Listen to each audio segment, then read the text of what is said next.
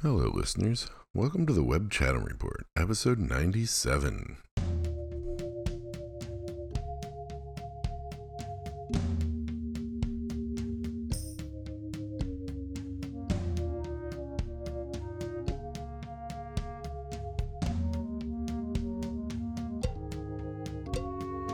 How's it going? How you doing? Greetings from Chatham County, North Carolina on this balmy Friday afternoon. It is about 90 degrees outside. It is about 65% relative humidity. It is sunny. It is hot. It is muggy. I'm technically at work right now, but nothing seems to be going on. I'm just going for it. Uh, I really like three day weekends. I really prefer them. I wish I had a three day weekend right now. That would be really nice, but I don't.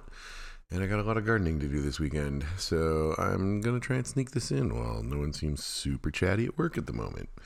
We'll see how that goes. It is day 511 of this pandemic quarantine.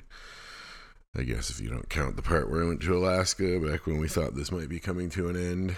It's not coming to an end, is it? Shit's getting real again this week. Big presentation from the CDC, changes in guidance. I read an article this morning. There are 20 children hospitalized with COVID in St. Petersburg, Florida. It's kind of weird the government doesn't. Let me rephrase that. It's kind of weird there is no easily available statistics on how many children are hospitalized. They just say it's between 1.5 and 3% of all hospitalizations. It's also a little hard to get a total hospitalizations, but uh, you know, it'd be nice to know. It'd be nice to know. I guess I'm just gonna sit here in this house until November when my daughter can get vaccinated, and if that's if that all works out and the test the the uh, trials for the vaccine for children under five work out.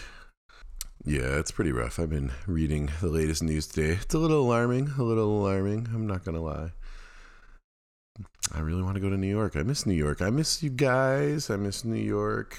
I miss my favorite bars seeing human beings like once and then not seeing them again for a few weeks instead of seeing the same three human beings every day. I mean, don't get me wrong, I love the three human beings that I live with, but you know, it'd be nice to see some other people once in a while. Uh, anyway, yeah, Chatham County doing great. It's very hot, not raining a whole lot, which is hard on the plants, but I'm doing my best trying to water them. Uh, we got one of those new fangled electrical meters on our house that everybody's freaking out about because they put out electromagnetic radiation. And uh, I totally caught the guy just like switching the meter without telling us. and then I was like, What are you doing? And then he told me, and you could tell he was like going to be really nervous that I was going to be one of those conspiracy freaks about my electric meter. And I was like, That's cool, man. But you know, you could tell us we're home you could knock on the door. but he didn't. But he didn't. Yeah, that's the big news. Not a lot's been going on. Emma tried to go get a second booster shot today. They wouldn't let her have one. that's a little sad. Uh, yeah. I don't know, man. It's a little boring. I'm not gonna lie. I've been a little down this week. I'm feeling better today. I get down on Monday, you know, work things like that. I, I like I like work. I'm thankful to have my job. I find it interesting. I find the people wonderful. I find the work we're doing has a bit of nobility to it. I like it in general, but you know, I'm just like, ugh, work. But then I'm like, well, what else would I do? You know, it's tough. I try to keep myself busy. I try to keep myself busy. Uh, yeah, this is all over the place today. I went and got a blood test I am trying to get qualified, my insurance to qualify me for semaglutide under the brand name Wegovy. It is a shot for weight loss, appetite suppressant thing. I it does very well. Its clinical trials were very promising. And I kind of want to try it. I'm going to go on a diet again soon and I'm going to start exercising again someday. someday, someday. But I thought I'd do it all at once. So I went and got the blood test last Wednesday. And you know what? My blood, for me, well, I'm on a statin. So that's definitely part of it. But it's all pretty good, except I just have the lowest good cholesterol in the world. It's really crazy.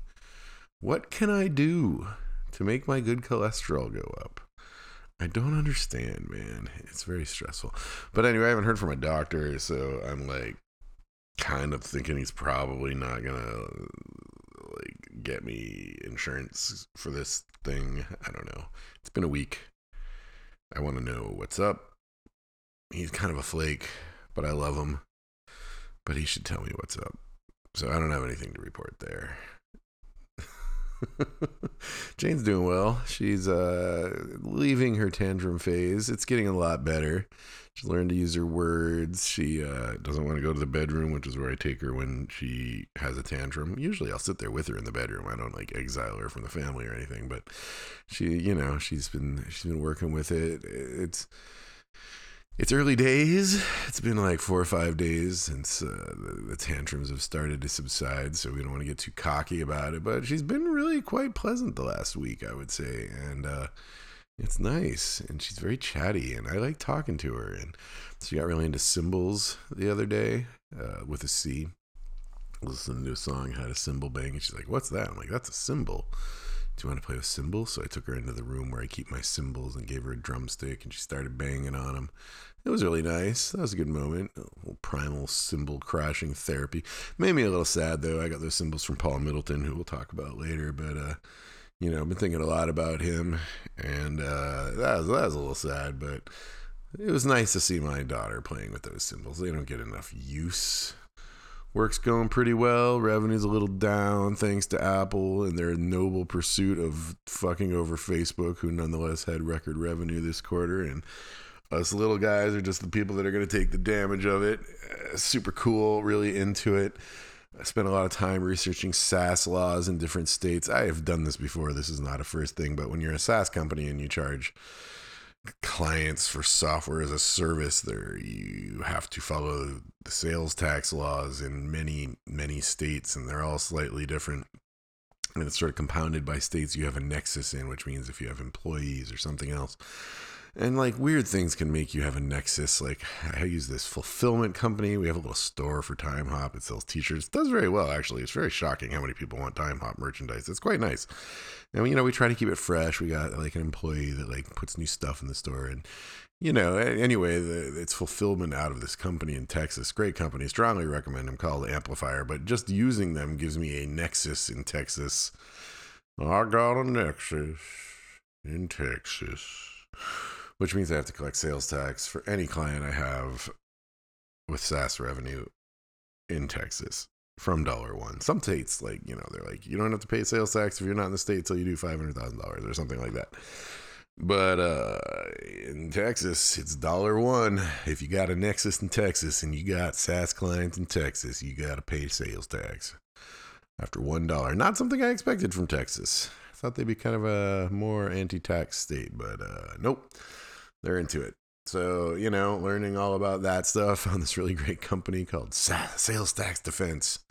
Strong recommend if you have sales tax issues. that was kind of entertaining this week. Uh, what else? Talk to the auditors, talk to some new employees on one on ones.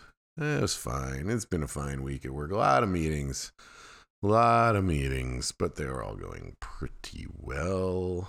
Uh, let's see what else. Studio reorg. The bench came yesterday, two days ago.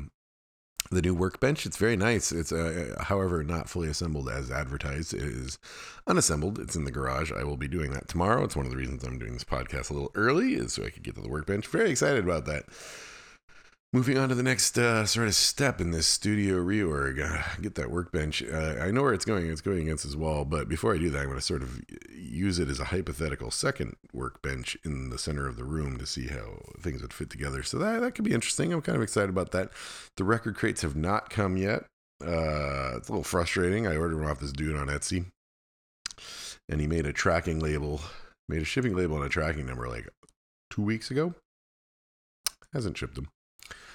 I'm forgiving of people that make shipping labels and tracking numbers a day or two early because it happens. I do a lot of my shipping on the weekends, and then you know if I pack them up on Saturday and I miss the mailman, that means they don't go out till Monday. So I, you know, I'm sympathetic, but it's been like two weeks.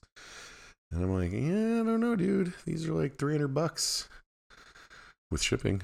And uh, I kind of want my record crates. But not yet. But not yet. Uh, but yeah, I mean, really, like uh, now I'm two weeks into this new reorged studio, and it's pretty awesome. I'm into it. I like it. I like it. I want to get this workbench situation sussed out, sussed out, and this record crate thing, and then I want to get a treadmill. Although I got plenty of time for that because I get exercise in the summer. It's for the winter. I just did not exercise enough last winter. I probably say this every episode.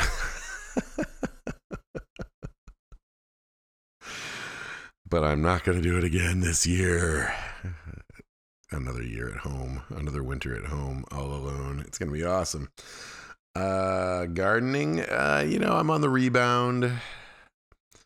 On the rebound. There was a new Lou Barlow album. It's really good. Um, as you know, the animals ate most of my garden, and uh, I ordered a bunch of stuff to defend against these animals, and I've started replanting for fall, and it's working out actually. So I I covered my birdies beds with net net mesh netting and uh, the beans. I got all these cool cloches to put over like containers, and so far I did all that over the last the last weekend. Planted some new stuff. Uh, I've planted new cucumbers, broccoli, cauliflower, cabbage, beans, bush beans, soybeans. All that's planted. A bunch more is happening this weekend. And so far, the cages and netting is all working. So what I think I might do is I might make a huge sort of hoop house. Like I got a lot of I got a lot of netting and I got a lot of um hoops. And I might just like hoop up like a whole big area like 20 by 20 of my my mulch bed outside my window here and just put all the containers in it rather than hooping individual containers which only works when the plants are small right? A lot of these are cucumbers or they're going to trellis and stuff and it's like i need to do something else so I might like just put everything under one big hoop house. I might experiment with that this weekend. We will see. We will see. But yeah, I mean, I think I'm through the worst of it. My tomatoes tomatoes aren't working great, man. Like even with the netting now, the, the, the, squirrels aren't getting them anymore, but they just did so much damage to them. They're like sad. Plus, it's summer and this heat. It's not their best. Hopefully, they'll rebound for the, the fall. Uh, the ones out in the garden in the in the dirt are doing great, but they are red. They're not they're not protected, so they they're still getting all the fruit eaten off of them. But they're very much much much more bushy. I can definitely grow tomatoes in my soil, so I am going to try and protect those. And then uh, next year, I'm just going to plant all my tomatoes in the ground. Just no more containers. Containers are problematic. I think plant. I used to think that I liked containers because it kept the plants kind of small and I don't need a ton of produce, but in fact, it's just not working out. So live and learn, live and learn. Yeah. Uh, and then it says, now I am empty on my notes for this podcast because I don't have any new projects. Uh, I'm trying. I, am trying to think of some new projects.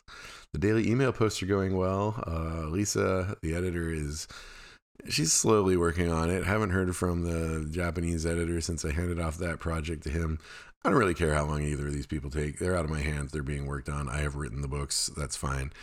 Um, I really want to start Which Half is Wasted again, but I just don't know if I'm up for it. Oh my god, it'd be so good.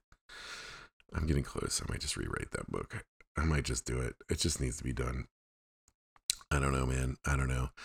Let's get to the media part of this podcast where things are new and different. I have stayed pretty good about my media situation, unlike the rest of my life. Uh, yeah, anyway, Plex Additions, I added four things. Oops, we got a beep. Uh, all right, that's exciting. My friend Holly in England has mailed my package from she went to Selfridges for me to the Factory Records exclusive Selfridges items area and bought me a post a pillow with the Joy Division cover of Closer on the pillow and some Factory Records coasters because I'm a lunatic. And uh, so that, that, that's good. She's just mailed them out to me. Very exciting. Uh, anyway, four Plex additions. Uh, first Reformed, First Man, total coincidence. I got those from Netflix back to back. Isle of Dogs, the Wes Anderson animated things. Never watched that. I was uh, tagging and putting it into the folders when I ripped it, and I was like, hmm, I should really watch this movie one of these days. So uh, hopefully I'll watch that soon. And then I purchased the Blu-ray of Brotherhood of the Wolf, which has a great new American Blu-ray uh, with a bunch of extras and looks really great. Came with a poster. Probably won't hang that poster up, but uh, that's up in Plex as well. So if you're interested in any of those and you don't have access to my Plex, let me know. Uh, music, Discogs. I sold three things on Discogs. I sold a copy of Nowhere by Ride, a deluxe edition with a pretty cool lenticular cover. Totally forgot I owned it. I own like so many copies of that album, but I own the vinyl twice. And I used to own an autograph CD. I might still own an autograph CD. Uh, I went and got it signed from them on the Nowhere tour when they did an auto- autograph signing with Lush at Newbury Comics in Harvard Square. Anyway, sold that 60 bucks. Good deal. It's like somebody else can have it if they want it. But then I sold, this is pretty weird. I sold a CD by a band called the Apes of God, uh, San Francisco based uh, experimental noise band, sort of in the Negativland vein from the early 90s. I got a promo copy of this CD 30 years ago when I was working at a radio station. I really just loved it. I love this album. I love this album to this day. I've never known anybody else to like this band. The album is called Solitaire You Own the World. And this guy bought it, and I was like, "Oh my god, it's only a dollar." I mean, like, there's nobody else that's into this, and I've ripped it, you know, to lossless. So I mean, like, give it a new home, right? And I was like, "Oh my god, I've never met another Apes of God fan." He's like, "I've never actually heard them, but I'm a collector of early or 1980s underground San Francisco noise tapes, and this guy and this band did a lot of them." And I was like, well, I love this band, so I hope you enjoy this. And I'm glad it's going to a good home. So that's pretty cool made a friend. uh, and it's going to a good home. And then I sold the Boo Radley CD, Boo Forever. It's a CD single. I love the Boo Radleys. They're a great band. I met that guy, Martin Carr, at South by Southwest at Club DeVille one year we were both watching the American Music Club together. It was, no, the American Analog set together. Nice guy. Nice guy. Uh, good band. I might listen to them again one of these days. Got a bunch of vinyl in the mail. Nothing like last time I talked to you guys. Uh, you know, again, to recap, I have my want list on Discogs sorted by new arrivals priced low to high, and I check it every morning. So what happens is things get listed, they're like three bucks and I buy them. So it's a lot of vinyl, but it's not a lot of money. I, I feel like I have to reiterate this often. I buy the CD, I sell the CDs, people get the CDs, I add them to my want list later on, sometimes years later. A cheap vinyl copy, usually kind of beat up, shows up on Discogs, and I buy it. And uh, through this now going on eight year process, seven year process, I am slowly converting my CDs to vinyl for the ones I want. The ones I don't want, I don't do that again, right? So it's not all of them, but you know, I have a very long want list because of this, because I've sold well over a thousand CDs on Discogs through the years. So just just a few minutes ago, I was listening to two of the purchases: uh, "Controlled Bleeding," experimental noise band, started in Boston in 1978, went on to be signed to Wax Trax Records, and uh, I was obsessed with Wax Trax Records when I was in high school in Fairbanks, Alaska, in the late 80s and we would buy whatever we could get our hands on from Wax Trax, including the Controlled Bleeding songs from the Grinding Wall 12 inch, which I owned on CD but sold off sometime the last six years. And uh, I really wanted to listen to it again, and I, I got a copy for like two bucks, and it arrived a couple days ago. I just cleaned it on the vacuum cleaner, and I listened to it, and it was great. I love good, weird, uh, 80s era industrial drone music. it made me really happy. And uh, on that note, I actually got two things from this guy. I also got the Clock DVA Sound Mirror 12 inch from the exact same era of Wax Trax Records. A little bit, a bit less banging on sheet metal industrial drone and more like synthesizer industrial drone. Uh, they come from England, from Sheffield. I'm very into it. Uh, I was supposed to see them live in Brooklyn right around the time I was moving, and something happened and I couldn't go, and I'm super bummed. But uh, yeah, I got both of those. Two of my favorite Wax Trax releases. My favorite Clock DVA Wax Trax release is the Hacker. I don't have that yet on 12 inch, so uh, hopefully one of these days. And from that same seller, I got the Spiritualized I Think I'm in Love 12 inch, which I did not own, and I thought I owned every release by Spiritualized. It's just got the regular Ladies and Gentlemen Are Floating in Space version on the A side and the Chemical Brothers remix on the B side. Own both those songs from the CD single I once owned and sold off, but I'm happy to have the 12 inch. It's got good packaging. Speaking of spiritualized, ladies and gentlemen, we are floating in space. Jason Pierce of Spiritualized has been working on a reissue series this year. slowly, one by one, release reissuing each of the spiritualized albums. A little bit disappointed in the spiritualized reissue series, not gonna lie. Um, to be clear, uh, two of them are out so far Laser Guided Melodies and Pure Phase. They're great. They sound great. They're awesome. Not super into this whole changing the cover of every album thing, but I guess if it works, uh, i would have bought them anyway. Uh, they're remastered. They, they, they sound amazing. Um, but, you know, he's skipping over some kind of vital stuff. He did not reissue Fucked Up Inside, the live album, which is just fantastic. It has been reissued, but it's not a great reissue. It really deserves a deluxe reissue. Uh, same with the Electric Mainline EP. Would have loved to have seen a reissue of that as well. But anyway, he just announced this week that, ladies and gentlemen, we're floating in space is being reissued. It comes out in September. It's for sale on the Fat Possum website and on spiritualized.com. I bought two copies and the coffee mug. I did not buy the amazing silver tote bag that is for sale. because I already bought I already bought at least one spiritualized coffee mug this year. I have a problem. Also, I don't drink coffee.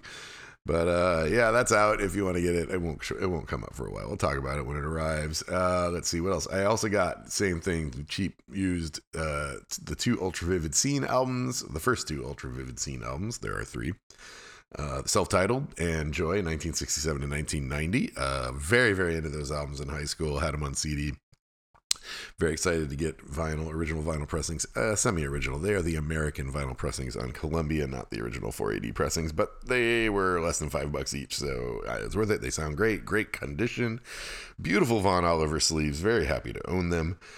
Uh, another order just came in of under $10 records. The Arms of Someone New again. I talk about these guys all the time. I've been on a big Arms of Someone New kick, but this is it. This is the last piece of vinyl that they ever put out. It just arrived. It's the Every Seventh Wave 12 inch. Uh, came yesterday. Haven't listened to it yet. But uh, that's it. I got no more arms of someone new to collect in the year 2021. During this pandemic, somebody will be like, "What did you do?" I'll be like, "Well, I collected all of the uh, the vinyl releases by the Chicago '80s goth band, The Arms of Someone New." Actually, I don't think they're from Chicago. I think they're from Indiana. Anyway, very excited about that. And I got the South Wales Striking Miners Choir and Test Department. Uh, I already had one album by these two groups called A Good Night Out on vinyl. I got the other one, Shoulder to Shoulder. Uh, Test Department, another industrial band. I've been very into like 70s experimental noise and industrial again of late. We'll talk about that more in a while. But uh, I am very familiar with this album. I owned it on CD for a long time. I have not listened to the vinyl yet. It just arrived. So that is very exciting. Uh, got some new pieces of vinyl. Uh, Bobby Gillespie and Jenny Beth from Savages. Bobby Gillespie from Primal, Primal Scream, Jenny Beth from Savages made an album called Utopian Ashes. I bought it. I assumed it would sound like Primal Scream and Savages, and it does not at all. I thought it was going to be like the, the greatest punk rock record of 2021, you know? But no, it's like a weird album. It's a concept album about divorce with like some pretty serious songs. It's kind of intense and kind of poppy, and I really like it, but it was not at all what I was expecting. Uh, that's miscategorized. I did not, in fact, buy that on vinyl. Hold, please. Boop, boop, boop, boop. Move that down here. Okay. Uh, what else? Missing anything? Oh, and then finally, my Cindytalk albums came in. Yeah. So I told a little bit of this story on my daily email. So some of this will be repetitive to the most avid consumers of the Rick Webb media empire. Uh, but in 1996, I, along with my friend Annie, brought this band Cindytalk to America. Cindytalk is a band that features uh, someone that goes by the name of Cinder now, uh, originally called Gordon Sharp he, back then he, is now she, was the voice, the heavenly voice on several of the This Mortal Coil songs on their first album, It'll End in Tears, sang on Holocaust, which I first heard in high school, and I was just amazed and freaked out and thought it was the most amazing voice I'd ever heard. And uh, one great thing about This Mortal Coil, which is the artistic project of Ivo Watts Russell, the founder of 4AD Records, is you know he does these albums and they're all mostly covers, and he does them with guest musicians. But he is very good. Was very good about listing on the albums. So if you owned one of these records, which I bought from the comic shop in Fairbanks, Alaska, that had one little bit of records, and it's a whole thing. It's like that comic shop and that bin of records saved my life. I swear to God. Anyway, uh, he lists all the bands, so it'll be like you know so and so, guy from Modern English, Elizabeth Fraser from the Cocteau Twins, and Cindytalk, and this is how I learned about Cindytalk. Um, I could not obtain any Cindytalk records in Fairbanks, Alaska, but when I got to Boston in 1990, I pretty rapidly acquired uh, the first two records, uh, and I was obsessed. And then around 96, uh, Wappinschaw came out came out first with a seven inch single called Muster, which is uh, just amazing. And, and uh, Annie, my friend Annie, we were later in a band together. She was the, the other vocalist guitarist in Rockets vs. Street Lamps. When I met her, she was putting out a zine, and this zine had a feature with uh, then Gordon, now Cindy of Cindytalk and Annie was in touch with her. And so, you know, uh, the album came out, Wappinschaw, on World Serpent Records, which is a great label out of England. World Serpent Distribution. Touched Raw was the record label, you know, Cindy's own record label. Uh, but World Serpent also distributed like Current 93 and Nurse with Wound and things like that. But they didn't do a lot of American distribution. So it became very clear that Cindytalk was not going to have an American release and they were probably not going to do an American tour. And Annie was talking to her and she said she'd really love to do an American tour. So we scrounged up the money and we brought them over to America. The whole band, uh, including. Cindy, but including uh, Paul Middleton on drums, uh, Mark Stevenson, David Ross on bass, uh, Paul Jones on guitar. Just fantastic band, fantastic band. And uh, we did maybe 20 dates around the country with some really great opening bands Bowery Electric, Trance of the Sun, uh, Sunshine Blind. It was just great. It was great. Um, it's very intense time. We didn't all get along all the time. We are all crammed in this van for a lot of for six weeks. Uh, we lost money because of the van rental mainly. The shows did well; they were very well attended. I was not the world's best tour manager. Uh, the band would, you know, like not follow my dictatorial instructions about where and when to be places, and I would yell at them, and we'd all get cranky with each other. We all crammed in this band and sleeping on people's floors and cheap hotel rooms, loading gear. Oh my god, it was, it was a tour. That's how they are, you know. But uh, it was also one of the most amazing things we did, and the shows were just phenomenal. And I, you know, I think about it all the time. And uh, Paul Middleton, the drummer, recently passed away. We had stayed in touch the whole time, passed away in 2019. I actually talked about it on this podcast when it happened. It was very sad. Uh, he had another band called The Infinite Three that I was very into for these last few years. Anyway, in parallel to all that, but back when I lived in Boston, I lived with this guy named Mike Anderson, and we had met this dude who was way younger than us. We were probably way younger. Now the age difference would be immaterial, but I think I was like 24, and I think this kid was like 16 or 17, and he was really into the same music we were into, and he had money, and we were dead broke. And we would often sell him really rare records to meet, make rent. Mike, especially. I had a, you know, like a little bit more money from my job, but we would both sell this kid records. and then, you know, I mean, it was Boston. We stayed in touch. We, I knew him for years. He eventually became a DJ, started this great night in Boston called Start that everybody went to. I just loved. It was a super good time. I moved to New York. He moved to New York. He became the DJ of this great night at Lit Lounge and uh, eventually went on to start this record label that is now a great record label. I talk about it with some regularity called Dais Records. And this week after uh, about I don't know at least I he, we've been talking about it. his name was Gibby. He started this label with a guy named Ryan but we I've known he's been telling he told me about about six seven months ago that he was going to re-release the Cindytalk records. And so they finally came out. The third and fourth album the third album The Wind is Strong which is sort of a side not a side project, but you know, I think he called I think it's called like a discursion in the album. It was a soundtrack to an unreleased film, and then the fourth album, Wappinschaw, which is just amazing. It's the one we did the tour for. Although we the band ended up ended up not playing very many songs from the album because there's a whole bunch of other songs that were just as amazing that have never been released. It's so frustrating. I have live recordings of them, but like I just oh my god, they were so good. They were so good.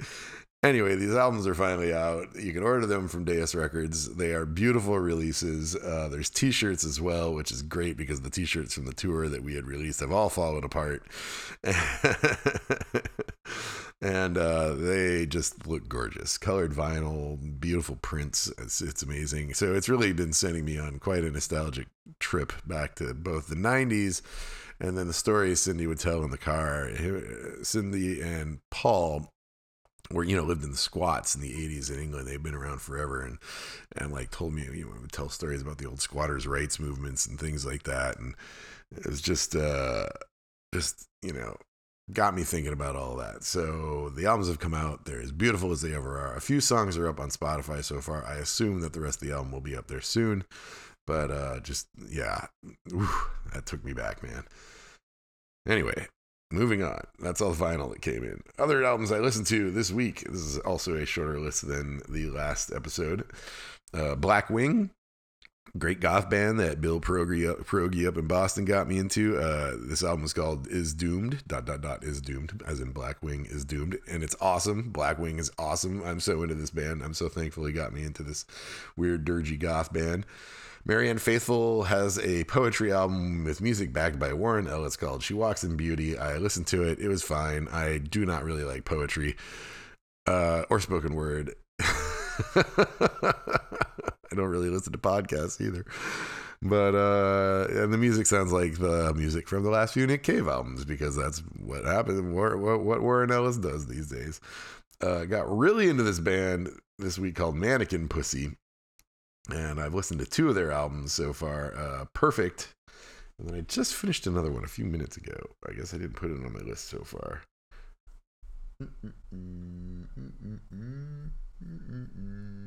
Mannequin pussy. Patience, perfect and patience. Man, what a great band. Uh, it's kind of punk rocky, uh, mostly woman singer. It's great. Strong recommended. It just, oh, yeah, man. Per- Mannequin Pussy. Don't know anything about him. Haven't looked him up yet. Don't remember who got me into him. Don't remember where I found him. But uh, yeah, man. Rock and roll. Fantastic. Uh, I listened to the new Liz, Liz Phair album, Soberish. Emma reminded me we have tickets for Liz Phair and Garbage in a couple months in an outdoor amphitheater, and we're sort of debating whether or not we're going to go. And then Liz Phair just recently announced she's not going for personal reasons. She's off the tour. Uh, but because I was going to be seeing her soon, theoretically, pre Delta and pre her canceling, I was like, I'll listen to the new Liz Phair album. I didn't really like it. It's not my thing. Uh, I respect it and I'm glad she made it. And it sounds very cathartic for her, but it was not something I was super into. Uh, on Spotify, there is a two album compilation of B sides and rarities by The Arms of Someone New. so I listened to that as well. It's called Love, Power, Justice. Some of the stuff on the Every Seventh Wave uh, 12 inch I got is on there, but most of it is just stuff that isn't on any of the vinyl I got because they're primarily early on a cassette band, and I'm not gonna I'm not gonna get into the world of collecting early 80s cassettes. It's too much of a hassle. So I'm thankful for this compilation, and it was very good. Luke Haines has a new album. Luke Haines is the mastermind behind one of my favorite bands, Black Box Recorder and uh, the Auteurs, and he's got a new album called "Setting the Dogs on the Post Punk Post Punks." I can't even say it. "Setting the Dogs on the Post Punk Postman." And uh, it was fine. Uh, the the lead single "Ecstasy Spy" is pretty catchy, and the song "Setting the Dogs on the Post Punk's Postman" was pretty funny, and I enjoyed it. But uh, a lot of the album just kind of went, you know, in one ear and out the other. It, it is going to get a second listen though. Quickly, quickly is the name of the band. Uh, album is called Shae, S H A E. It's kind of smooth kind of mellow. Uh, I kind of liked it, but also it wasn't distinctive enough that I remember it super well. Dadi Freyr, welcome. I will say the exact same thing about that. Uh, added a song or two to my hotel W Hotel lobby playlists. Uh, a little bit more electronic than quickly, quickly, uh, but just the sort of lacking a little bit of like distinctiveness. I feel like. Uh, then there's another one, Willow, all caps, and the album is called Apdip Apdipthecus, Apdipthecus. I don't know how to pronounce that. Also pretty smooth. Uh, not really my thing. A little, maybe a little like uh, I don't know. I wasn't. A, I don't know. Maybe I got all the. I don't know why all the listen to these back to back, but uh, there was a song in there I really liked though called Marceline. It was a really great song. There's there's something to it. I will I will listen to more by Willow. I will listen to more by Willow. Kylie V really into Big Blue. That was a great album. A singer songwriter woman, uh, mellow, sparse, ambient. Uh, I know these descriptions are all the same. I guess I just listened to a ton of music by like really mellow people for a while there. Uh, and then there was one called The Marias that I don't even remember. The album was called Cinema. I made no notes about it and have no recollection about it. And then Holly Macve, who I love. Uh, I've talked about her and her new album. I'm really, really into it. I went back and listened to her first album, and it's called Golden Eagle. It was more country than the one I'm really into, the new one, but uh, I enjoyed it a lot. Kind of like early, the, the the sad parts of early Kacey Musgraves. That's what I'll call that. Matt LaJoie, Everlasting Spring. I've talked about him before. He's an ambient uh, artist, uh, long, mellow, instrumental ambient pieces with a little bit of rhythm to them. Um, it's interesting because I really liked it, and it makes me think now if somebody had called Quickly Quickly or Dadi Freyr ambient, I would have liked them because I would have had lower expectations about it being distinctive. I'm gonna have to dwell on that, but uh, yeah, I really like this. I really like Matt LaJoie. Uh, my friend Vicky got me into him, and um, she was not wrong. Very, very into it. There's a new EP by the Place to Bury Strangers called Hologram. It's a lot less noisy than the old stuff, but I really liked it, especially track three. The Goon Sax uh, Mirror 2. The Goon Sax is a pop band from Australia. One of the people in the band is the son of one of the Go Betweens. And uh, kind of sounds like a modern version of the Go Betweens. I mean, you know, it's pretty jangly pop. I thought it was going to be kind of weird with a name like the Goon Sax, but uh, it's it's pretty poppy. Uh, yeah, I, have never been a huge fan of straight ahead kind of bore. Like, well, that's that's not fair to call it that. I've never been a huge fan of straight ahead pop. I like teen pop bombastic synth things like Britney.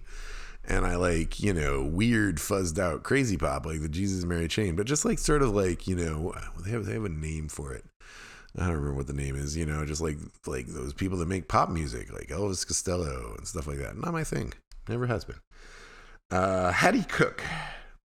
Two albums by Hattie Cooke, Blissland and The Sleepers she is instrumental and she's synth and it's pretty mellow, but it's it's more like classical artistic mellow. And I really really like Hattie Cooke. Uh, both those albums are really great. Don't know where she came from. Don't know who got me into her, but I was very into them. A month or two ago, my friend Adam sent me a track from Cleaners from Venus, one of the side projects of what's his name from XTC, Andy Partridge, old album from like the 80s. And I I don't. I I thought to myself, I may have listened to this back then. And then when I lived in Boston in the late 90s in this house with my friend Dave Thompson, who was in a power pop band called The Pills, that's the term I was looking for earlier. Uh, he was really into Andy Partridge and XTC, and Andy XTC was doing those Apple Venus albums then. And I feel like I did go listen to Cleaners from Venus back then, but I'm not. I couldn't remember for sure, so I marked it down as something new. I listened to Midnight Cleaners, their album, and I quite enjoyed it. I like the mix of experimental and pop in one. See that that makes it work for me with the pop. Uh, an old casual acquaintance friend of mine from God, like 25 years ago, Man Racine, Boston Goth Industrial, is now a pretty well respected electronica artist, and she actually lives somewhere near me but I never knew her well enough. We're, we're, Facebook friends, I never knew her well enough to like go visit or anything. And of course, we're in the pandemic now. But I saw on her Facebook she put out a new EP. It's called Soft Apocalypse. Her name is Eartha Harris, and it's pretty good. It's like cool electronica, a little bit house, a little bit chill wave, and I enjoyed it very much. John Grant, who I've been talking about with some regularity, has a new album. My friend Nikki let me know about it. I had no idea. It's called The Boy from Michigan. Gave it one listen to yesterday, and I quite enjoyed it. Started about four tracks. Uh, it's like the last album, Queen of Denmark, without the weird spoken word tracks, although there is one that has a little bit of that spoken word thing to it. I still do not consider myself much of an expert about this guy. I've only been into him for like a month or two, so I don't feel quite qualified, but I liked it. I liked it. Uh, listen to the new Darkside album, Spiral. That was great. I really liked it. It's mellow, drony. It sounds like the first Darkside album, which I only just discovered a little while ago because I was never the biggest uh, Grizzly Bear fan or anything like that. And I was very bitter because of uh, the Darkside. Pete Bassman from Spacemen 3's band after Spacemen 3. But uh, anyway, yeah, I just listened to this album yesterday and I really, really liked it. I also listened to the new Yves Tumor, Yves Tumor, sorry, The Asymptotical World, Asym, Asym, the symptomatical, asymptomatical world. That's how you pronounce it. Uh, and sound a little bit like this guy Andre Obin from Boston, who I did not know, but all my friends love, and I have been listening to because they love him. Like a mix between shoegaze and rock, and, and a few other genres. And I really like. I like the Yves Tumor album, but I was like, this sounds like Andre Obin to me, which is probably not a normal reaction. So maybe that's not fair. Uh, just finished the new Clairo album, Sling, uh, Soft and Quiet. Female vocalist, like about half the stuff I listened to the last two weeks. Uh, but it was great. She sounded kind of like Phoebe Bridgers. Really like that blouse song. I like the whole album, but uh, I was like distracted, so I need to give it another listen. And then just this morning as well, I listened to the Dee Gees, the uh, Dave Grohl Gees cover EP, Hail Satin, which was good. And I wrote about this this morning, but in Boston, there was this band called the Boy Joys. It was ABG's cover band, and it was just amazing. And they would play like everything, all from all of the, the Gees catalog. Obviously, they play things like Massachusetts because we were in Boston. But, you know, I started a joke in the non-disco tracks, but you know, they're who I learned about horizontal from. They did an amazing version of "Every Christian Lionhearted Man Will Show You." just the crazy weird stuff. And I kind of wish that Dave Grohl had dug a little deeper into the Bee Gees canon, but uh, I liked his versions. I like, you know, adding a little rock drive to them really worked for them. It's good. So that was it for music this week. Uh, I really spent a lot of time listening to the old Q, which had gotten up to 60 hours. The old Two Investigate Q, bands that I have mentioned to you already, but said deserved a second listen and I gave everything in there the the attention it deserved over the last two weeks. It took a really long time, and I got it all cleared out. So that's why there isn't as much new stuff over the last two weeks. TV, we're still watching uh, MythBusters every night. the only thing is, we work in uh, Brickmasters, the Lego reality show. God, we're just not watching much TV. And then I'm watching The Bad Batch, the Star Wars thing, which has actually gotten a lot better. I said that last week too, and it's gotten even better. They're getting more into canon. They're doing interesting shit. Young Hera Syndulla showed up in it. It's uh, it's it's tying together different timelines of the Star Wars universe, and it's very well done. And I'm starting to realize that the MCU could learn more from Star Wars. I used to think it was the other way around because of the failure that is the Rise of Skywalker, the last Star Wars movie, really suffered from being trapped in this trilogy thing and they couldn't make it two films like they could with Endgame, et cetera, et cetera. But Dave Filoni is managing the TV universe of Star Wars so much better than the TV universe is being managed by the MCU.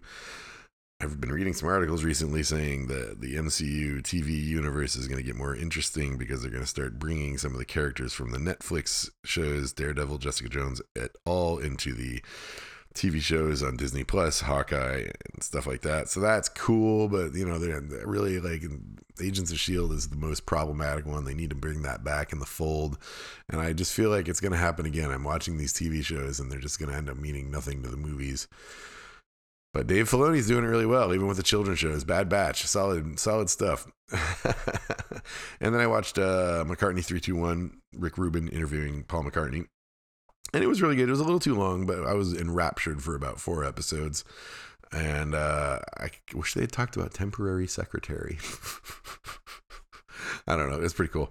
Um, yeah, yeah, yeah. We'll talk more about Rick Rubin in a moment. And then uh, let's see. We watched the Matrix prequel or sequels. Why did we do this? I don't know. I don't remember why it happened, but I was like, I, I have to watch the Matrix sequels again. I was like, no, you don't. They're not good. And he was like, no, I do. I need to watch them again.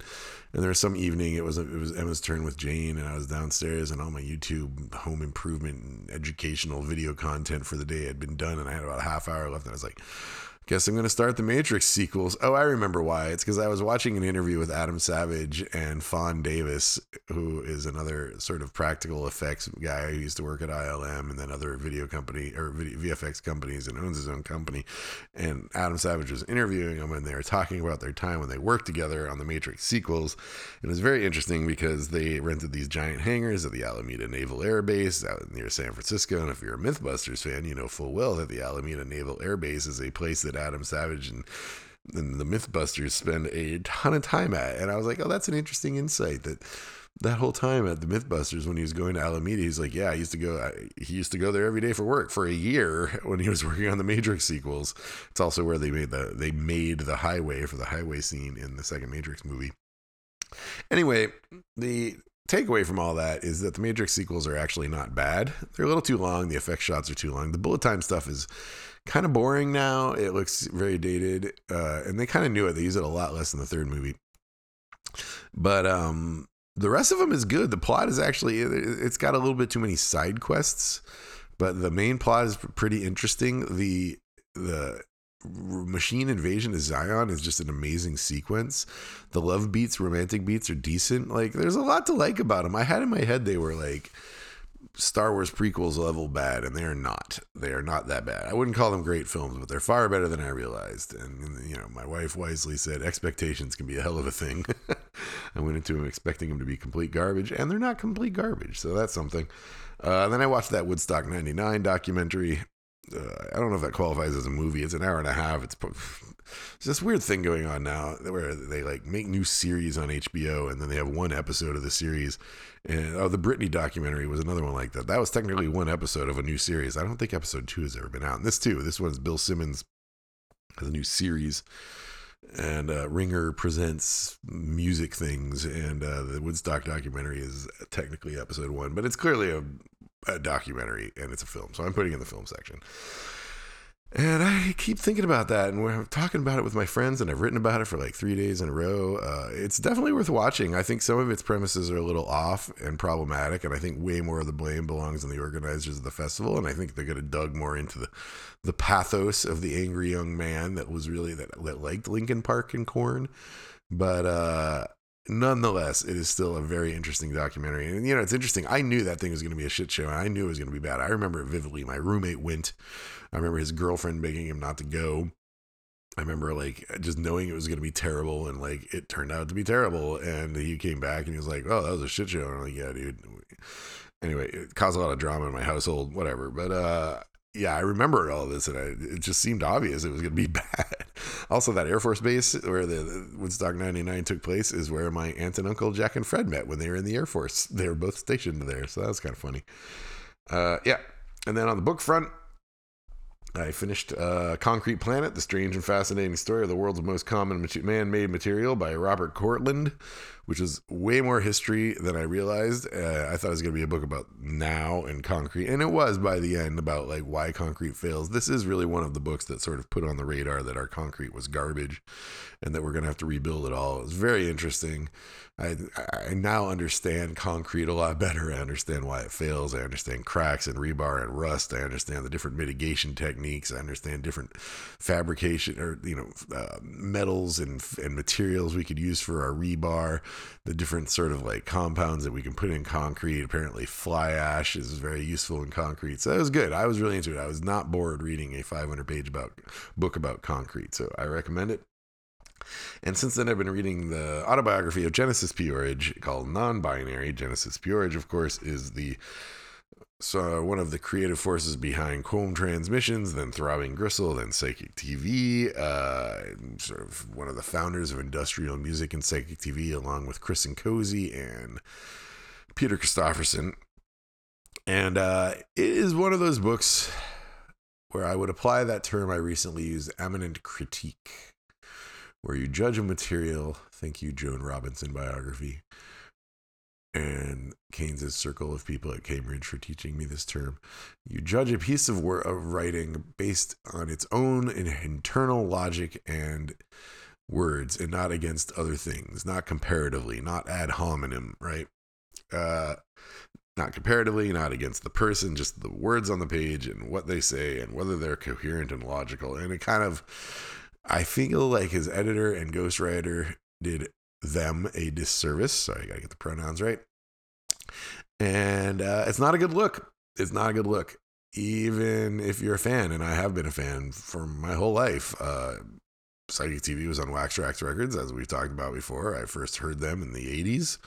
Uh, I first saw them in the very early 90s, and I last saw them some of their last shows in Brooklyn uh, for 30 years, I would go see that band play. I saw Throbbing Gristle reunion. I've seen I've seen Genesis do uh, rituals on stage. I've watched Genesis get their genitals pierced. yeah, crazy stuff. But uh, reading the book, I was just like, this does not seem like a good person, even just based on their own words. There's some problems here.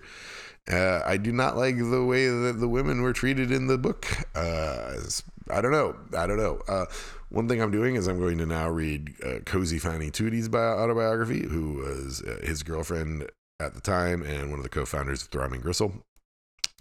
I think that'll help. I like to read when things seem a little dodgy. I like to read them from multiple angles, so that'll be interesting. Uh, and then there's a whole passage with Rick Rubin. I knew about this instance, but it's sort of before the internet, so you never really got any firsthand accounts. Uh, and I could never really figure out why it was there. But uh, basically, Rick Rubin who we just mentioned as the guy that was interviewing Paul McCartney, used to own a record label called American Recordings. It was the second record label after Def American. He's one of the most successful producers of all time, uh, from the Beastie Boys to Johnny Cash, right? Uh, anyway, he was, uh, and Rockets were on his label and they were recording at his house. And there was a big fire, and Genesis was there to help and Rockets out at Rick Rubin's behest and there was a fire and genesis and david j the bass player of love and rockets huge fan were trapped in an upstairs room and they had to jump out the window. Uh, david got down no problem. Genesis jumped and slipped and fell and was severely injured.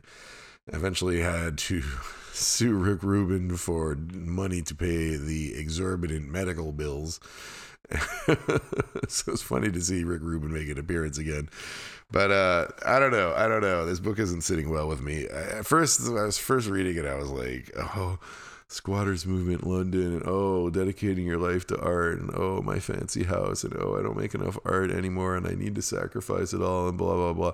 And by the end, I was like, you know, showers are all right. That's an exaggeration, but I, I started to get kind of offended with the belittling of non-artists and I started even other artists, you know, they'd be like, there's a, a, part of the book where they belittled the talent of every other member of New Order, and then in the next passage talked about how they were just learning bass. I'm like, so you're just learning to play bass. Meanwhile, Peter Hook has influenced an entire generation of bass players, but he had no talent. Okay, I'm not into this. Or like just the way he talks about his children's mom and like I don't know. I just it didn't sit well with me. Some things don't belong in a book. There's too much grudge settling. I felt like there's a lot of grudge settling. I didn't like it. I'm not actually done. I still have like 10 pages left, but uh it was interesting in a lot of ways. Uh, I, I don't consider it time wasted. Uh, I have to think about it, and I, I it's going to be sort of a topic I explore a little bit more as I move into the cozy book.